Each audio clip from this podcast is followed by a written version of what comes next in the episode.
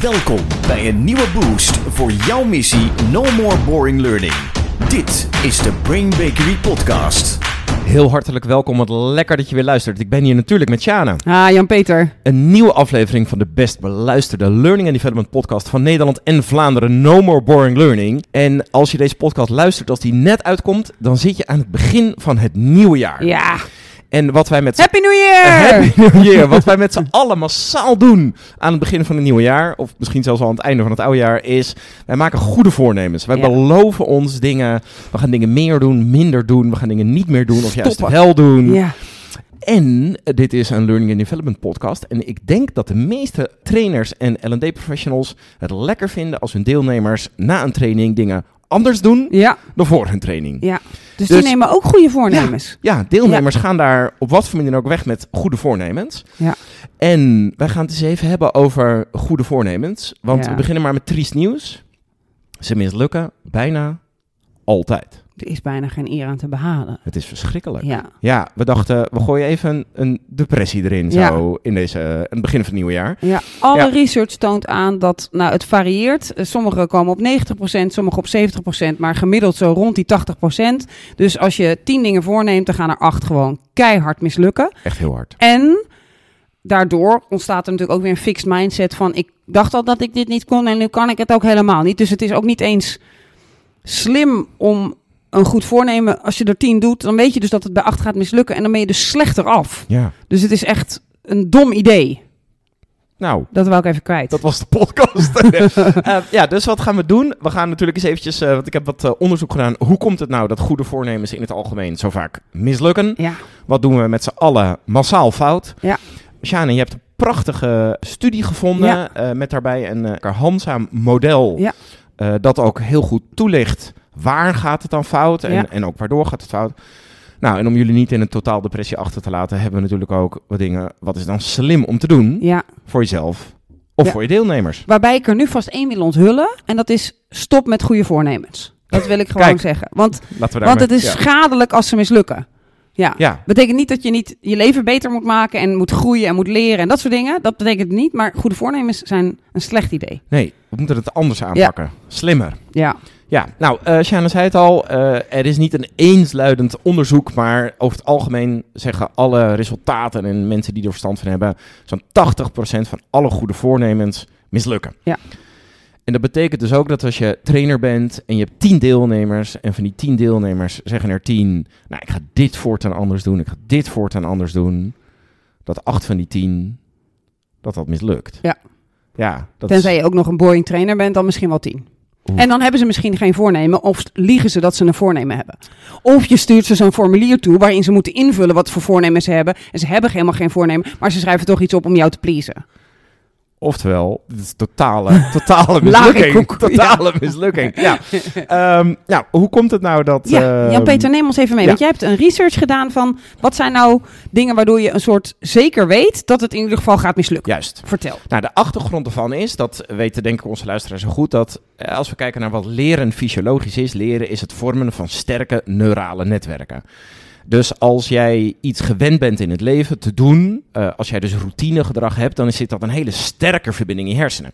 Dat betekent dat als jij iets anders wil doen, dat dat alternatief van wat je nu doet, zo hyper aantrekkelijk en slim en, en vernuftig in elkaar moet zitten, dat jouw brein een nieuwe verbinding wil Ja. aanmaken. En, en die nieuwe verbinding die zal een hele lange tijd nog minder aantrekkelijk blijven Ja. dan de oude verbinding die Ja. er al honderd jaar lag. Ja, want we weten, iets afleren kan niet. Dus er moet iets nieuws voor in de plaats komen. Nou, wat we zien is dat, ehm, als we hem eerst eventjes algemeen trekken, wat de meeste mensen doen, dat noemen zij in de literatuur het all or nothing denken. Ja, dat heb ik zo vaak gedaan. Ja. Daar ben ik gewoon goed in. Ik zit erop. Ja, jij denkt groots. Ja. ja en eh, qua ambitie en, en grootste dingen in het leven willen bereiken, is dat prachtig. Alleen in het kader van goede voornemens of gedragsverandering is dat echt desastreus, Sjane Bakker. Ja, sorry. Ja, stop ermee. Ja, all or nothing denken betekent dat je bijvoorbeeld gaat zeggen, als we het op een klassiek goed voornemen doen, is ik ga helemaal stoppen met drinken Ja. of roken. Of ik ga vanaf nu elke week twee of drie keer naar de sportschool. Ehm, Of iedere dag juist. ja, En dan, en dan deed ik nog, ook nog vaak vroeger de combinatie. Dus en stoppen met roken, en stoppen met drinken, en niet meer eten, en heel veel sporten. Een soort total shift of paradigm. Ik deed ineens alsof ik het lichaam had van Captain, Captina Amerika. En dan ging ik gewoon dat doen. Jij wilde gewoon dat het ging mislukken, eigenlijk. Nou, nee. Nee. Maar, nee, want ik geloofde het echt dan. Ja, ja. Ja. en daar ging je fixed mindset Ja. eh, uiteindelijk aan. Ja, dus de all or nothing denken betekent dat je het te groot maakt, te definitief, te absoluut. Eh, je gaat in uiterste eh, zitten denken. En, en dat doen veel trainers ook. Hè? Die, die, als ze dan mensen wat aan gaan raden, en dan zeggen ze niet van nou, ga nou eens drie keer per dag het anders doen. Begin klein en, en noteer die drie keer, waardoor je jezelf even een affirmatie geeft of iets. Maar voortaan doen we het altijd zo. Ja. ja dat, dat is een soort gedoemd om te mislukken. Ik denk dat dat de essentie erachter is, hè Jan-Peter? Dat het te groot is? Omdat voordat je dan het gevoel hebt, hè, dit is lekker, dit kan ik, ik, ik bereik nu een resultaat. Voordat je dat dan bereikt hebt, Ja. voordat je daar tevreden over bent en dus in je hersenen denken, oeh, Dit gaat goed. willen we vaker Ja. doen. Eh, ja, is de kans op fouten. de- je hebt eerst het waarschijnlijk nog drie keer geprobeerd en dan ging het niet goed. Je hebt het ook een keer vergeten. Dus, dus door het zo groot te maken, are you setting yourself up for failure? Ja. Ja, want als ik denk, ik ga voortaan altijd eerst tegen de klant zeggen wat fijn dat u belt. En ik heb het de eerste drie keer vergeten. Ja. Dan sta ik 3-0 achter en Ja. stopt het gelijk. Terwijl als ik denk, ik ga het drie keer per dag doen. En ik denk na drie keer, hé, hey, ik heb het nog niet gedaan, laat ik het één keer doen. Is de kans op succes veel groter. Juist. Ja. Ja, dus dat all or nothing denken. Nou, als je dat opbreekt in veel kleinere dingen, wat je dan ziet dat mensen vaak niet goed doen bij het eh, maken van goede voornemens bij het nieuwe jaar of bij trainingen is, het voornemen is helemaal niet concreet genoeg. Mm. Eh, dus het klassieke is, ja, ik ga afvallen. Nou, hoe vaak, wanneer, hoe dan, enzovoort. Ik ga beter eten en meer bewegen. Ja, ja. En dan laat je jezelf eigenlijk heel vrij. ja, En dan, wat is de valkuil dan? Dan is omdat je het niet weet of je het aan het doen bent, zwijmel je er soort, Ja, het is- het is- slang je er zo is- tussenuit. ja, het is niet tangible. Je kunt niet denken, het is nu gelukt of mislukt, want wat is beter eten? Heb je dan Ja, één keer heb- in de week meer Ik heb die pannenkoek gegeten? laten staan. Ja. Die pannenkoek die, die had ik ook kunnen nemen, maar ik nam toen de salade. Ja, dus aan de ene kant kun je het jezelf heel makkelijk maken door te zeggen: Ik zou eigenlijk een hele zak chips eten, het is nu een halve zak. Ja. Waarvan je diep van binnen natuurlijk nog steeds wel voelt: Mm, Het is niet echt de bedoeling. nee. Eh, en aan de andere kant, you're setting yourself up for failure. Want, want het voelt niet als ik heb nu een resultaat bereikt. Want Dus je maakt die positieve eh, hormonen in je hoofd niet aan. Dus je krijgt geen bevestiging dat het goed gaat. Ja. Dus zwijn je er een soort mm, lichtelijk doorheen. Ja. Ja. Ja. En als we dat naar trainingen eh, doen, laten trainers, deelnemers ook wel eens wegkomen met een soort vaag voornemen. ik ga voortaan gastgerichter zijn, klantvriendelijker zijn. Mm. Ja, werken met mijn hart. Ja, ik ga beter voor mezelf zorgen. Ja, Ik ga meer complimenten geven. Ja. meer. ja, Ja. meer. Was Top. zeker één meer, want normaal doe ik nul. En nu heb ik er één gedaan. Dat is genoeg voor een maand. Ja. En, Ja. en wat voor complimenten en aan wie dan? En dat bespreek je allemaal niet. Oké. Dus vaagheid is ook niet goed. Nee. Oké. Nou, een andere oorzaak is, het doel is vaak negatief geformuleerd. Ja. Dus dat is, eh, ik wil iets niet meer. Ja. In plaats van, ik wil iets wel. Ja. Ja, en iets wel willen bereiken is aantrekkelijker dan iets niet meer willen. Terwijl wij eigenlijk de hele tijd zeggen, Jan-Peter, van pijn ga je meer bewegen. Van pijn kom je in actie. Dus eh, hoe ruim je dat hiermee?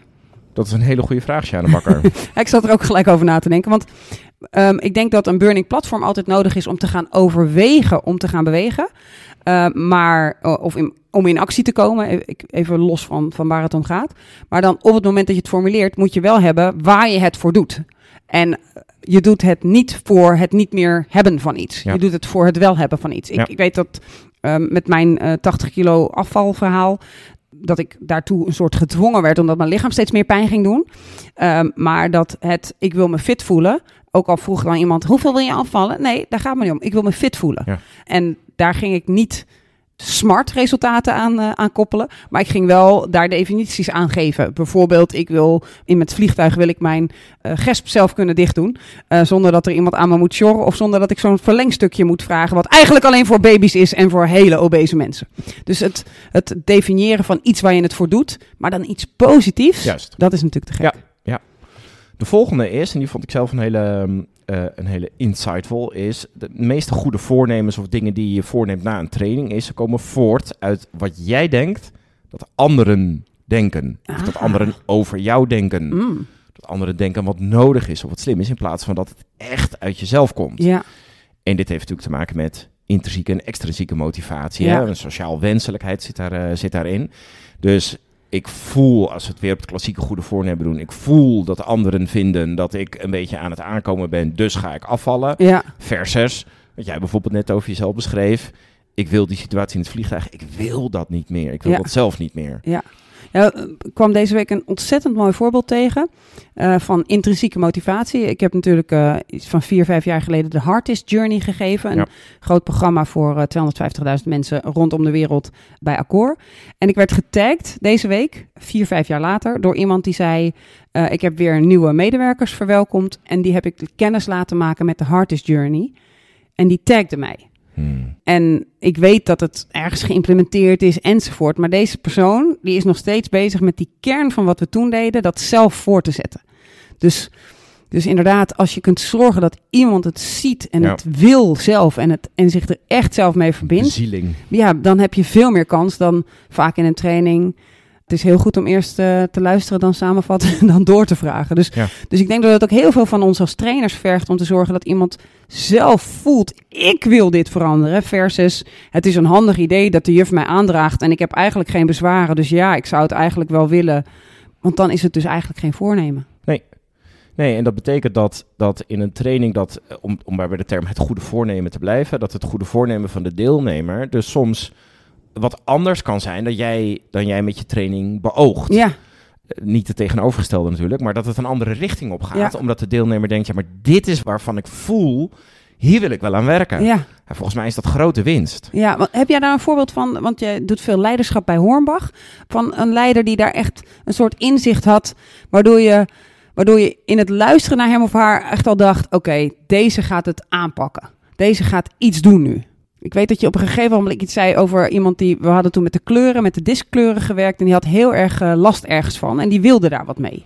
Ja, ik heb, eh, wij hebben inderdaad eh, de draken eh, gedaan in leiderschapstraject. Voor de luisteraars, dat is een boek. Dat is voor ons heel gewoon. Ja, sorry. Mocht je het niet kennen, ik heb een boek geschreven, Omgaan met draken. En daar hebben we ook allerlei werkvormen bij. En dat is als iemand voor jou verschijnt als een draak, dan ga je vaak op slot en dan ga je niet echt goed beïnvloeden. En dat heb jij met die mensen gedaan. Ja, dat waren de leiders van Hornbach. Nou, daar, dat projecteren we uiteraard voornamelijk op de werksituatie. Maar een van mijn deelnemers, die herkende op een gegeven moment in de draken, herkende die zijn eigen zoontje. Wauw.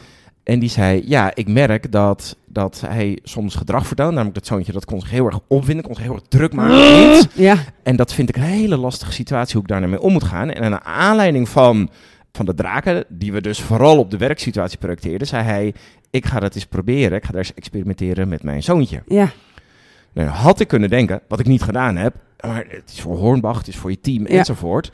Maar dit kwam helemaal uit zichzelf. Ja. En de, de keer da- daarop dat we terugkwamen, zei hij, het heeft enorm gewerkt. Want in plaats van mijn zoontje heel erg gaan kalmeren en doe maar rustig. Waardoor valt steeds- allemaal wel mee, Ja. waardoor hij nog meer ging ontploffen. Ging hij zich mee opwinden. eh, waardoor dat zoontje echt eh, binnen een minuut rustig werd. En, zelf een oplossing ging zoeken, En zelf ja. een oplossing ging Ja. zoeken. Dus die intrinsieke motivatie bij de deelnemer was zo groot dat hij er daar ging toepassen. Ja. Ja, die gaat dat nu natuurlijk ook Ja. in zijn werk toepassen. Absoluut, absoluut. Ja, dus een van onze skills die we, die we aan moeten zetten als trainers is rondom die goede voornemens. Hoe, hoe kunnen we zorgen dat het zo in hun hart en ziel gaat dat ze zelf iets willen en zelf voorbeelden zien van waar dat gebeurt in plaats van of alleen maar voorbeelden uit de groep halen en daar heel lang over gaan zitten zeuren en mimelen en heel veel didactiek op loslaten. Ofwel n- niet oefenen, alleen maar iets kenbaar maken, maar zorgen dat iemand zelf denkt, potverdorie, nu zie ik een mogelijkheid. Ja. Ja. ja. Nou, er is nog een reden waarom het vaak eh, niet lukt. Is doordat het voornemen, de belofte, eh, gericht is op resultaten. Ja. En niet op het gedrag dat je wilt aanpassen. Mm. Dus bijvoorbeeld, nou ja, ik wil eh, klantgerichter zijn. Of Ja, ik wil, ik wil meer achterhalen van mijn zijn, klant. Ja. Zoiets. In plaats van, ik ga dan voortaan deze vragen stellen. Of ik ga zo reageren. Mm. Of ik ga vaker iets van me laten horen. Terwijl het niet nodig is. Of wat dan ook. De klassieke valkuil van de output Ja. boven de input. Juist. Hè, de output zit natuurlijk in, als we COVID er even bij halen, in de cirkel van betrokkenheid. En eh, jouw eigen input, wat jij zelf doet en hoe vaak jij dat doet, dat heb je binnen jezelf. Eh, en dat is je input. En de klassieke fout die heel veel bedrijven maken en organisaties is bijvoorbeeld, wij willen al een hele hoge NPS. Dus iedereen gaat vragen om de 9 of de 10 en zeggen dat een 8 eigenlijk niet telt. In plaats van dat ze zich gaan focussen op wat kan ik doen, waardoor de klant dit voelt. En Ja. als de klant dit voelt, gaat hij automatisch die kant op. Ja. Ja. De laatste die ik, eh, die ik heb... Heb je er nog meer? Ik nog de, la de laatste. Kom erin. Ja, ja, we doen het echt heel slecht. Ja, ja. Hij is wat eh, algemeen geformuleerd, maar we pakken het over het algemeen ongestructureerd en ongefaseerd aan. Ja. Dus je hebt een groot voornemen dat gericht is op het resultaat en niet op gedrag. Het is ook gelijk all or nothing. En je denkt, zo, nou, in het nieuwe jaar gaat er dit gebeuren. ja. In plaats van het in kleine brokjes. Nou, ik ga het eerst eens een week dit proberen. Ik ga eerst eens een maand dit doen. Als dat lukt, dan ga ik naar de volgende fase. En dan ga ik dat eens erbij toevoegen. ja. Het wordt gelijk allemaal groot. En daardoor Heftig, veel en vaag. stort het vaak als een kaarthuis in elkaar. Ik ben- merk zelfs wel dat ik voornemens heb gehad die ik dan een soort zo voor mezelf hield, maar heel groot maakte en heel erg fantaseerde en droomde en bijna huilend onder mijn dekbedje lag van hoe mooi het zou worden als ik het bereikte. En dat ik dan het maar tegen niemand zei en dat ik dan vervolgens drie weken nog later nog niks had gedaan en ook blij was dat ik het tegen niemand had gezegd en dat ik dan ook voor mezelf probeerde te doen dat het nooit gebeurd Nee, was. nee, nee. Ja. Kop, kop in het zand. Struisvogel. eh Ja. Goede Ja. voornemens. Ja. Ehm, ja, dit heeft allemaal te maken met verandering Ja. natuurlijk. met voornemens om het anders te gaan doen. Ja. Ja, absoluut. Ja, dus laten we even naar het psychologische model gaan. Het is van eh, Kelly en Connor. Het is super interessant en het verklaart ook precies het moment waar de meeste mensen falen. Ja. We zetten overal even een tekeningetje bij. eh, dat laten we in het filmpje even zien. Eh, mocht je dit op YouTube kijken, dan zie je hem ook.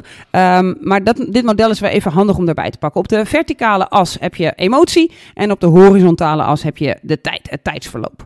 En ehm, op het moment dat we beginnen, dan zit je qua emotie, hè, op het moment dat we beginnen met een voornemen, zit je bij emotie, zit je op, wauw. Woehoe, dit wordt echt te gek. Ik heb nou toch een idee. Ik ga voortaan altijd. Ja. Of ik ga dit, of ik ga dat. Je hebt echt een soort positief iets. Je voelt je een koning. Nu Ja. alvast. Ja, Ja. je, omdat je zo verbonden bent met dat doel of met die droom, eh, zit je gewoon in een soort optimisme. Ja. En dat noemen we, en dat is wel even belangrijk, uninformed optimism. Hè, dus je, je bent niet bekend met wat er allemaal nog mis Nee. gaat komen. Je bent een soort, ja, een soort vaag blij, ja. Maar zonder dat je weet waarom. Maar wel dat je weet waarom. Maar Wat naïviteit zit hier dus het is alleen. redelijk naïef. Dat zeg je heel goed. Ja. Ja. Nou, dan vervolgens ga je één of twee dagen aan de slag. En dan merk je, dit kost best wel veel moeite. Eh, dit is toch best wel niet zo leuk. Eh, misschien denk je ook, mijn collega's doen het allemaal niet. Nee. Hanna, hanna, ha. Klanten hebben al een keer Eh, iemand reageerde Ja. vervelend. Er gebeurt iets waardoor je denkt, dit kost toch best wel veel moeite. En ineens ging je ook drie keer snoezen en kon dat ook niet meer. En eh, je hebt je eerste tegenslagen. En dat heb je meestal of al na een dag of na een dag of twee. En dat noemen we informed pessimism. Dat is nog niet heel erg. Je bent nog niet in een soort diep dal beland. Maar je denkt... Oh. Ja, Ja. Dus, dus daar waar je begon in dat uninformed optimism en dat blije, zit je nu al in, oh, dit gaat wel heel zwaar worden. Ik had niet gedacht dat het zo zwaar wordt. Ja. En dit betekent dat sommige mensen met sommige voornemens hier al stoppen. Dus, en dit is zeg maar nog niet eens erg, Nee. maar die stoppen hier al. De volgende fase waar je altijd, en dat is belangrijk om te onthouden voor ons als L&D'ers en trainers, daar moet je altijd doorheen. De volgende fase is de, de naaste fase, die noemen de auteurs de Valley of Despair. Dat is de vallei van de wanhoop. Eh, en die zit het diepste. En daar moet je doorheen. En die is echt, ik kan dit niet, dit lukt mij niet, alles is stom, dit was ook een slecht voornemen. Ja. Huh. Fixed mindset dus. Absoluut. En daar ga je ook shopping for confirmation doen. Je gaat of zo lelijk doen tegen je omgeving dat je omgeving jou gaat smeken om te stoppen, Ja. waardoor het niet door jouzelf komt. of je gaat eh, tegen hun zeggen. Vind jij dat is een heel dom idee van mij? Je gaat een soort actief vragen om medestanders die zeggen dat het veel beter is om te stoppen. Ik had laatst had ik eh, wat mensen uitgedaagd voor een hele gave uitdaging. Dat ze nog net binnen de tijd iets gaafs konden doen. En ze zeiden ja, we gaan het doen, we gaan het doen. En toen ik ophing dacht ik, volgens mij komt dit te veel uit mij en niet genoeg uit hun. En toen eh belden ze inderdaad twee dagen later terug. We gaan het toch niet doen. Want weet je, we hebben ontdekt dat het te veel stress geeft. En eh, het is echt heel goed om die stress niet te hoeven voelen. Daarom hebben we met elkaar echt afgesproken. Voel jij ook zoveel stress? Ja, ik voel ook zoveel stress. Daarom hebben we het niet Ah, gedaan. lekker. Ja. Ja. En dat ik echt dacht, oké jongens, lieve schatten. ik, ik vind jullie echt gek, maar denk je dat ik hierin trap? Ja. Ehm, dus, dus in die Valley of Despair ga je om je heen slaan, om je heen kijken. Wat zijn er allemaal voor redenen om het niet te doen? En de meeste mensen stoppen hier. En die gaan dus een loopje creëren. Want twee maanden later ben je vergeten hoe pijn dat deed. En ga je weer in je uninformed optimism. En ga je weer een goed voornemen maken. En zo krijg je een soort loopje waar je voortdurend van uninformed op- optimism naar informed pessimism naar de Valley of Despair gaat. En die mensen komen nooit verder. En als we bruut eerlijk zijn, hè, ik weet dat je nu zit te luisteren en denkt dat overkomt mij niet. Dit overkomt Iedereen. ons Ja. de hele dag, Ja. overal in. Iedere keer als we denken we gaan iets doen, eh, heb je dus ook niet alleen 80% bij anderen mislukt, 80% Ja. bij ons mislukt ook. Ja. Mocht je dan doorzetten en mocht je bij die, dat kleine percentage gaan wat, wat doorzet, dan kom je net weer boven die optimistische rand uit. Want dan heb, heb je, je hebt langer doorgezet, je hebt langer geprobeerd, je merkt de eerste resultaten zijn aan het komen. Misschien geven mensen er ook al wat complimenten over. Je bent door die narigheid heen en dan stijg je zo'n heel klein beetje omhoog en dan kom je bij de informed optimist. Dit is nog niet een heel lekker gevoel. Dit voelt nog een beetje broos. Maar je merkt de eerste resultaten. En dan krijg je een soort. Oké, oké, oké. Ik heb dat al achter me gelaten. Ik denk dat dit misschien wel gaat lukken. En dan uiteindelijk, als je dan volhoudt, kom je bij fulfillment. Dan fulfill je je droom. Dan, dan haal je datgene wat je voorgenomen had. Ik doe dat nu 17 keer per dag. Of het is een automatisme geworden om dit voortaan zo te doen. Ja, wat lekker. Ja, alleen 80% komt daar niet. En Nee. dat vergt van ons als mensen dus heel veel om te doen. Om heel goed te snappen, nou, de rij van vijf punten die Ja. je niet moet doen van jou. Ja. En het vergt van ons als L&D'ers om te zorgen dat je A, weet dat je vecht tegen de Valley of Despair. Dat je daar actie op onderneemt. Dat je daar eh, deal with the nightmare dingen inzet om te zorgen dat ze dat eh, goed doen. Maar dat je ook zorgt in je training dat mensen al kunnen oefenen, waardoor ze al voelen dat het werkt. En met zo'n gesterkt iets eruit gaan. Dat ze denken, dit gaat mij lukken. En ik kreeg al positieve dingen. En ze gaan zelfs al denken, oh, als mijn collega's dit zien, zijn ze waarschijnlijk trots op me. Dus dat je het zo weet te framen dat iemand zo eruit gaat, waardoor ze die Valley of Despair kunnen doorstaan. Want Ja. als we ze daar niet, dat niet aan ze meegeven, dan, dan zeggen we eigenlijk... Veel plezier in de Valley of. Despair. I know you won't make it. En dat is een zonde tegen ons vak. Ja, dus wapen je deelnemers Ja. tegen die Valley of Despair. Ja. ja. En dat doe je dus door, eh, wat je net zegt, ervoor te zorgen dat deelnemers je training verlaten met... Ik kan dit. En niet Ja. alleen maar cognitief, maar... Ik snap dat dit goed is. Ja, ik heb het al ervaren dat ik dit Ja. kan. Je kunt het ook doen door natuurlijk al die punten die ik net heb genoemd, daar het tegenovergestelde van te doen. En ik heb er nog, nog twee. Eh, En, die- en die ik denk dat driekwart van onze podcast hier ook aan bijdragen om Ja. dit te doen. Ja. Maar goed, ja. De andere twee die ik nog heb is, ehm, en deze heeft een link met podcast nummer 22, Oké. waarin we het hadden over breaking habits. Oh ja. En dat is creëer een sleutelgewoonte. Ja. En dat kan zijn dat jij, als ik zelf een goed voorneem, dat ik zelf een nieuwe sleutelgewoonte creëer waarvan ik denk, ja, die ga ik elke dag doen. En als ik dat doe, dan eh, doe ik ook hetgene wat, wat ik nieuw heb Ja. voorgenomen. Of ik koppel hetgene dat ik wil doen aan een bestaande sleutelgewoonte. Eh, en dat zou bijvoorbeeld, een heel simpel voorbeeld daarvan is, elke dag beginnen met je bed opmaken. Ja. Eh, als je dat doet, zorgt dat sowieso al in je brein voor, lekker, ik heb al iets bereikt. Ja. En daar zou je dus iets aan kunnen koppelen. Eh, dat kan je naast je bed ja, dat ligt kan of- natuurlijk niet ja. werkgerelateerd. Tenminste, meestal niet. Misschien met thuiswerken wel. Ja. Maar daar zou je iets aan kunnen koppelen dat je meteen daarna doet. Eh, Even checken, want ik heb er een eh, met Rolien. Rolien doet heel veel van onze administratie. Die belt met iedereen. Die, zit, oh, die regelt lunches. Die is zonder Rolien zou Brain Ja. Bakery in elkaar Instorten. storten. Sterker nog, dat je dit kunt horen, komt door Rolien. Want zij heeft Ja. dit bewerkt en al onze ergste eh, eh, eh, eh, stotteringen eruit gehaald.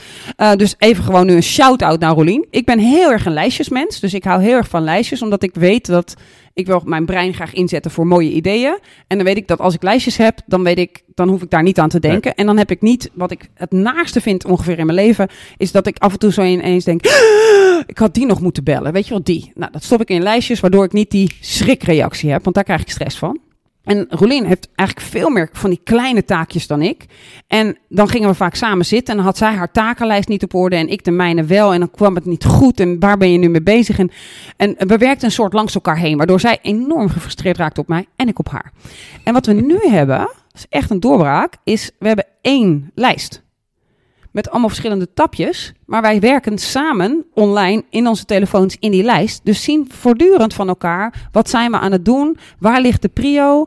Kan zij mij aangeven dat jij daar nu een prio op zet is niet slim. Want dat is veel belangrijker. Ik kan aan haar zeggen, hey, moet dat niet eerst? En omdat ik zo'n sterk lijstjesmens ben... en zij daar eigenlijk prima in mee wilde... maar het lukte haar zelf niet... zitten we daar nu samen in... En Lekker. is, is dat een voorbeeld van wat jij net bedoelde? Een soort sleutelding? Want voor haar is de sleutel dus. Ja, voor- vanuit Ja. haar perspectief Ja. klopt dit dan. Jij was al van de lijstjes, maar voor haar, vanuit haar perspectief is het dus een sleutelgewoonte om nu elke dag of een paar keer per dag... in de Eh, lijst ja, te gaan ja. en bij te houden wat, er, wat we gedaan hebben en wat we Ja. niet gedaan hebben. Waardoor zij ook veel meer snapt waar ik mee bezig ben. In plaats van het mogelijke goede voornemen, ik ga gestructureerder werken, ik ga nooit meer iets vergeten of wat dan ook. Als dat je zou weer wist een hoe vaak wij haar aan een lijstje hebben geprobeerd te krijgen. ja, dat zou weer een all or nothing eh, zijn. En de laatste die ik nog mee wilde geven eh, van wat kun je doen om dit slimmer aan te pakken is, breek het op in hele kleine stukjes, ga uit van een stapeleffect. Ja. Ook dat is natuurlijk directe tegenhanger van het all or nothing Ja. denken. Zorg ervoor dat je eerst iets kleins doet, dat je daar een goed gevoel bij hebt. Dat je daar dus door die valley of despair richting fulfillment gaat en denkt... Dit heb ik gedaan, dit is me gelukt. Ja, Nu voeg ik het volgende beetje toe. die heb ik eh, onlangs denk ik gebruikt. Ik had eh, covid gehad, dus echt eh, geen lucht gehad. En ik sport nogal veel. En toen dacht ik, alle voorsprong, alle spieren, alles is weg. Want ik heb covid gehad. Pff, ik ga niks meer doen. En toen dacht ik van, oké, ik ga nu als eerste vijf minuten op die eh crosstrainer staan. En dan doe ik één spiergroep, één keer twaalf. Kijk. En ineens was ik weer bezig. Ja. Het viel niet mee. Maar ineens was ik er weer in. Terwijl ik daarvoor dacht, eigenlijk was ik al een week aan het denken, ik zou nu weer kunnen sporten. ik heb weer lucht genoeg. Ik heb geen koorts meer. Maar ondertussen, ja. Kleine stukjes, het rimpel, Kleine eh, rimpel-effect. Ja. Dus Stop met goede voornemens. stop dat met was goede het. voorne- stop met goede voornemens. Wapen jezelf of je deelnemers en of je deelnemers tegen de valley of despair. Want Ja. anders ben je jezelf of je deelnemers setting up for failure. Ja. Ja, dus geen goede voornemens meer, maar slimme, slimme tactieken, Juist. slimme technieken. Bedankt voor het luisteren. Sjane, bedankt. Dankjewel JP. En jullie allemaal bedankt en heel graag tot de volgende aflevering. Ik neem me voor om de volgende keer... Eh, dit gaat niet, dit Ah, gaat mislukken. stop. 80% Maar, mensen, 80%. ja, oh god, oh god. No more boring learning. Dit was de Brain Bakery podcast. Wil je meer weten? Kijk dan op brainbakery.com of volg ons op onze socials.